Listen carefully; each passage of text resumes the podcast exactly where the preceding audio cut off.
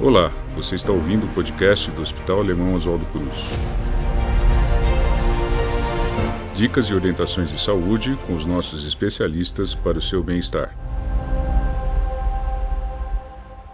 A apneia do sono é muito mais do que apenas roncar alto durante a noite. É uma condição médica, é uma doença potencialmente séria que afeta milhões de pessoas em todo o mundo. E é um distúrbio que faz com que a respiração durante o sono fique muito superficial. Na verdade, pode haver inclusive uma parada completa da, da respiração durante alguns segundos ou minutos. E isso vai comprometer a qualidade do sono, fazendo quando a pessoa acorde, ela fique com uma sensação de que não dormiu bem o suficiente. Mas afinal, quais são os tipos de apneia do sono? Quais são as causas? Quais são os sintomas da síndrome da apneia do sono?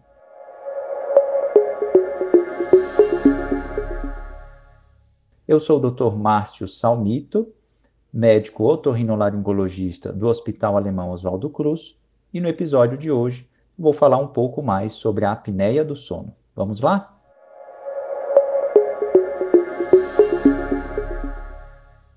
A apneia do sono é um problema do sono, em que, durante o sono, a pessoa para de respirar. Os dois principais tipos de apneia são as apneias obstrutivas e as apneias chamadas centrais. As apneias obstrutivas são as pessoas que param de respirar no meio da noite diversas vezes, porque no meio da respiração a própria anatomia do indivíduo, a língua, a amígdala, a região da faringe, obstrui a passagem do ar e a pessoa fica sem respirar. E a apneia central geralmente vem por alguma doença neurológica que manda o comando da respiração ser suspenso durante alguns segundos.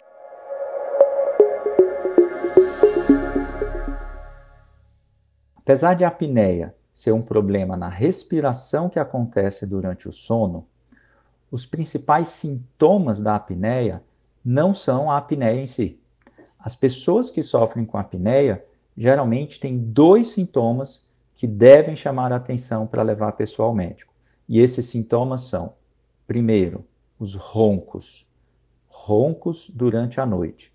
E o segundo sintoma são sinais de que o sono não foi tão bom, geralmente cansaço ou sonolência durante o dia seguinte. Esses dois sintomas, os roncos e a sonolência diurna, são os dois principais sintomas que devem fazer o indivíduo procurar o médico com a suspeita de apneia do sono.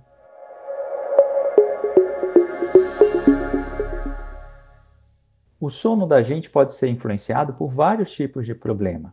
A pessoa pode ter alguma doença específica do sono, por exemplo, a narcolepsia, em que a pessoa durante o dia simplesmente pega no sono por uma questão eh, patológica, realmente ele simplesmente dorme no meio do nada ou o sono pode estar afetado à noite por conta de algum problema de outra natureza, muito comum, por exemplo, pessoas que sofrem com ansiedade, com depressão, terem vários sintomas. E um dos sintomas das pessoas que têm questões desse tipo são as mudanças no padrão de sono, principalmente a insônia, uma dificuldade para pegar no sono, ou um aumento dos desper despertares eh, durante a noite, e durante o dia, muitas vezes a pessoa vai se sentir mais cansada e mais sonolência. A apneia do sono é uma doença específica, em que a pessoa tem um problema durante o sono é, na, na parte específica da respiração. Então a pessoa fica momentos sem respirar durante a noite, portanto chamada de apneia. E isso vai comprometer a qualidade do sono. A causa mais comum, como a gente falou, é a apneia obstrutiva do sono, que é uma dificuldade anatômica para a respiração durante a noite de sono.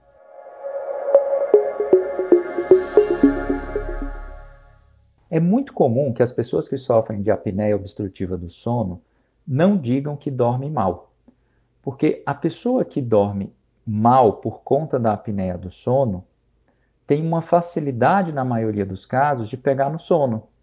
Então, quando a pessoa vai dormir no dia seguinte, a pessoa dorme rapidamente, acha que dormiu a noite inteira, mas quando acorda e ao longo do outro dia, se sente cansado, se sente sonolento. Na verdade, durante essa noite que o indivíduo muitas vezes acha que dormiu bem, ele passou a noite com muitos roncos e, portanto, o ar entrando na via aérea de uma forma inadequada. E durante essas horas de sono, ele teve várias paradas na respiração. A pessoa respira, e aí a obstrução anatômica para essa respiração, a pessoa fica segundos ou minutos sem respirar, e o nível de oxigênio vai reduzindo, o gás carbônico vai aumentando, a pessoa é obrigada a ter um despertar, só que é um despertar inconsciente, que dura tão pouco que a gente não toma consciência. A gente chama isso de microdespertar. A pessoa tem um microdespertar, acorda, respira, aí volta a dormir imediatamente. E esse processo se repete inúmeras vezes durante a noite. Cinco vezes por hora é considerado normal, mas quando isso acontece mais de cinco vezes por hora, é considerado patológico, é considerado um problema. E a pessoa que fica a noite inteira despertando, acordando, respira, volta a dormir, desperta, respira, volta a dormir, desperta, respira, volta a dormir, e isso faz com que a qualidade do sono não seja boa. E mais uma vez, a pessoa não percebe que está acordando à noite. É um micro despertar.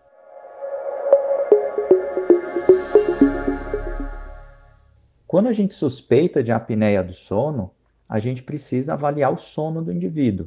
Então, conversar com o paciente sobre a qualidade do sono, os hábitos de sono, perguntar uh, ao paciente sobre questões relacionadas ao sono, como ansiedade, depressão, uso de substâncias como cafeína, cigarro, tudo isso é importante. Agora, para o diagnóstico da síndrome da apneia obstrutiva do sono, existe um padrão ouro, a melhor forma de fazer o diagnóstico. Isso é feito com um exame chamado de polissonografia.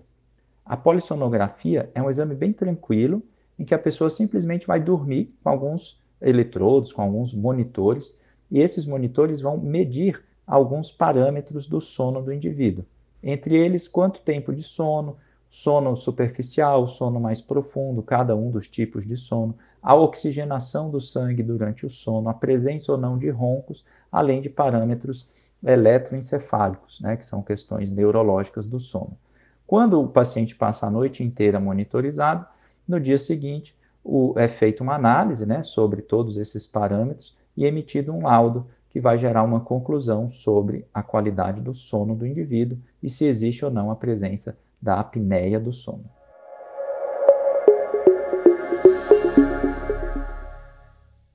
Bom, mas por que, que a pessoa pode ter uma apneia do sono?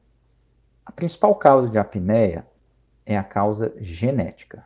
Né? É muito comum a gente encontrar pessoas que têm apneia do sono cujos pais, avós também tinham, né, ou têm apneia do sono.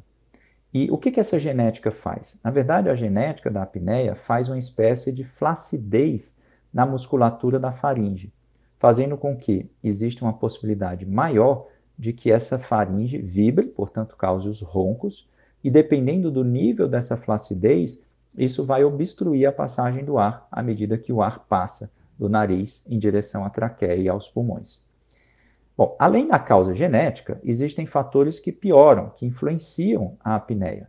Então, desde doenças metabólicas, como o hipotireoidismo, que diminui mais ainda o tônus muscular, deixa a musculatura mais flácida, é, pessoas que têm obesidade, portanto, acumulam mais gordura no pescoço, características anatômicas da faringe, como amígdalas muito grandes, é, língua é, maior ou posteriorizada, a característica da faringe, uma série de fatores vai fazer com que essa apneia aumente ou diminua a chance de aparecer.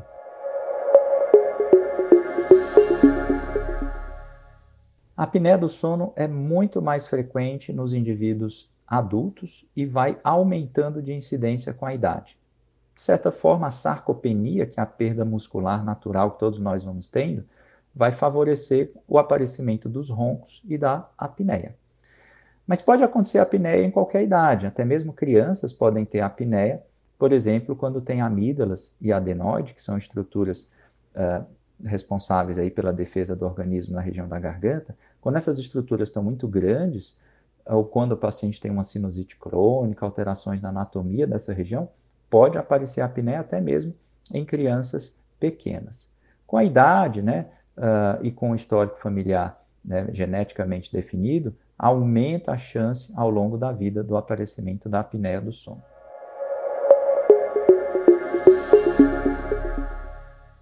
A pessoa que sofre de apneia vai ter um sono com qualidade ruim. E o sono é importante para tudo na nossa vida. É durante o sono que a gente faz o processo de aprendizagem, memória. É como se a gente reiniciasse o computador para que no dia seguinte ele esteja funcionando melhor. Se a gente não dorme bem, e é isso que a apneia faz, ela faz a gente não dormir bem, a gente vai ter um impacto em muitos parâmetros diferentes da nossa vida. O mais direto é a gente se sentir mais cansado, com menor rendimento para o trabalho, uma sonolência maior que pode trazer riscos, por exemplo, a pessoa que está dirigindo com sono pode ter um acidente, a pessoa que tem apneia e dorme mal vai ter uma irritabilidade maior, uma série de questões emocionais, vai ter uma tendência maior para depressão, isso tudo de forma um pouco mais direta. Agora, além disso, a apneia ela pode trazer um aumento dos riscos cardiovasculares. Então, no médio e longo prazo, noites de sono mal dormidas durante muito tempo, por exemplo, por uma privação de sono pelas obstruções que a apneia causa, podem fazer com que a pessoa aumente a chance de desenvolver doenças sérias, como, por exemplo, infarto ou derrame.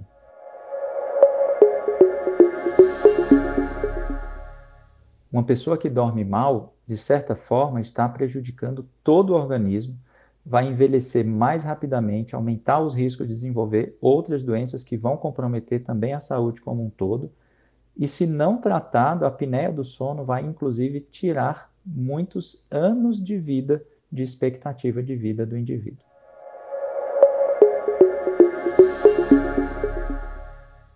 Quem tem apneia do sono precisa, claro, fazer o diagnóstico correto com o médico, fazer uma avaliação e um acompanhamento médico, né? Não tem como uh, deixar de fazer, já que é uma doença muito relevante, mas pode também fazer algumas coisas para aliviar.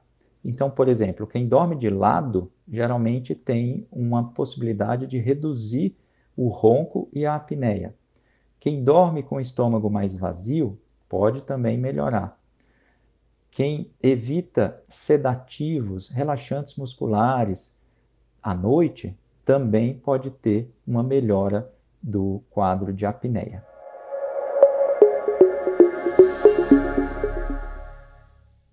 Muita coisa pode ser feita para o tratamento da apneia do sono. A apneia do sono pode melhorar com hábitos saudáveis de vida.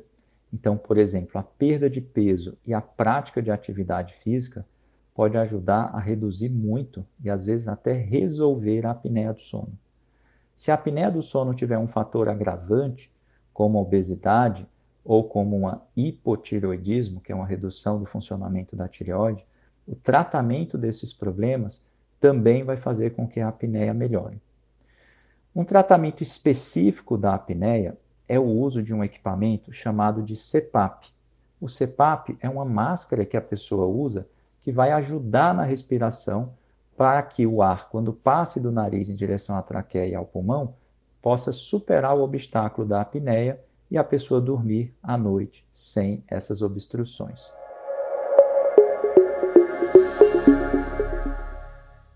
Além do tratamento com hábitos, além do tratamento de doenças coexistentes, além do CPAP, existem casos que podem inclusive precisar de cirurgias para mudança na anatomia do nariz e da garganta que possam permitir a correção dessas apneias.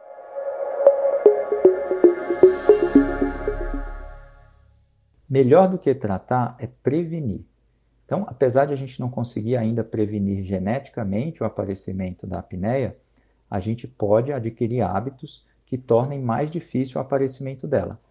Então, se manter dentro do peso adequado, praticar atividade física e diagnosticar e tratar precocemente problemas relacionados como o hipotireoidismo são medidas que vão fazer com que a pessoa tenha muito menos chance de desenvolver a apneia. Hábitos saudáveis, como não fumar, não beber, ter uma alimentação adequada, se, é, se alimentar mais pela manhã e menos pela noite. Tudo isso pode fazer com que a pessoa diminua a chance de desenvolver a apneia do sono.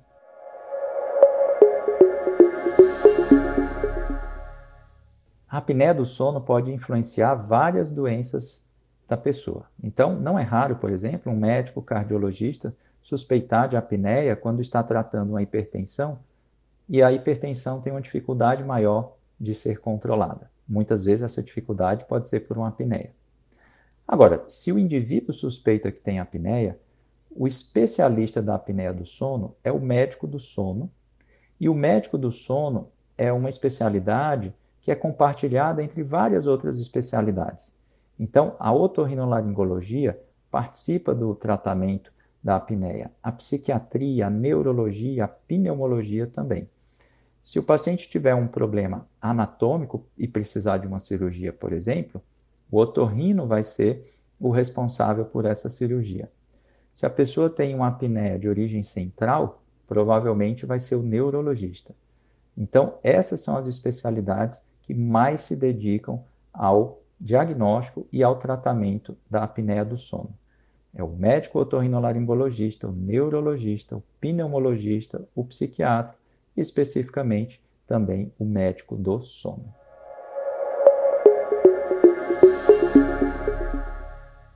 No Hospital Alemão Oswaldo Cruz, nós temos vários grupos de especialistas, tanto médicos, otorrinolaringologistas, neurologistas, pneumologistas e psiquiatras muito bem formados, prontos para atender pessoas com essa suspeita.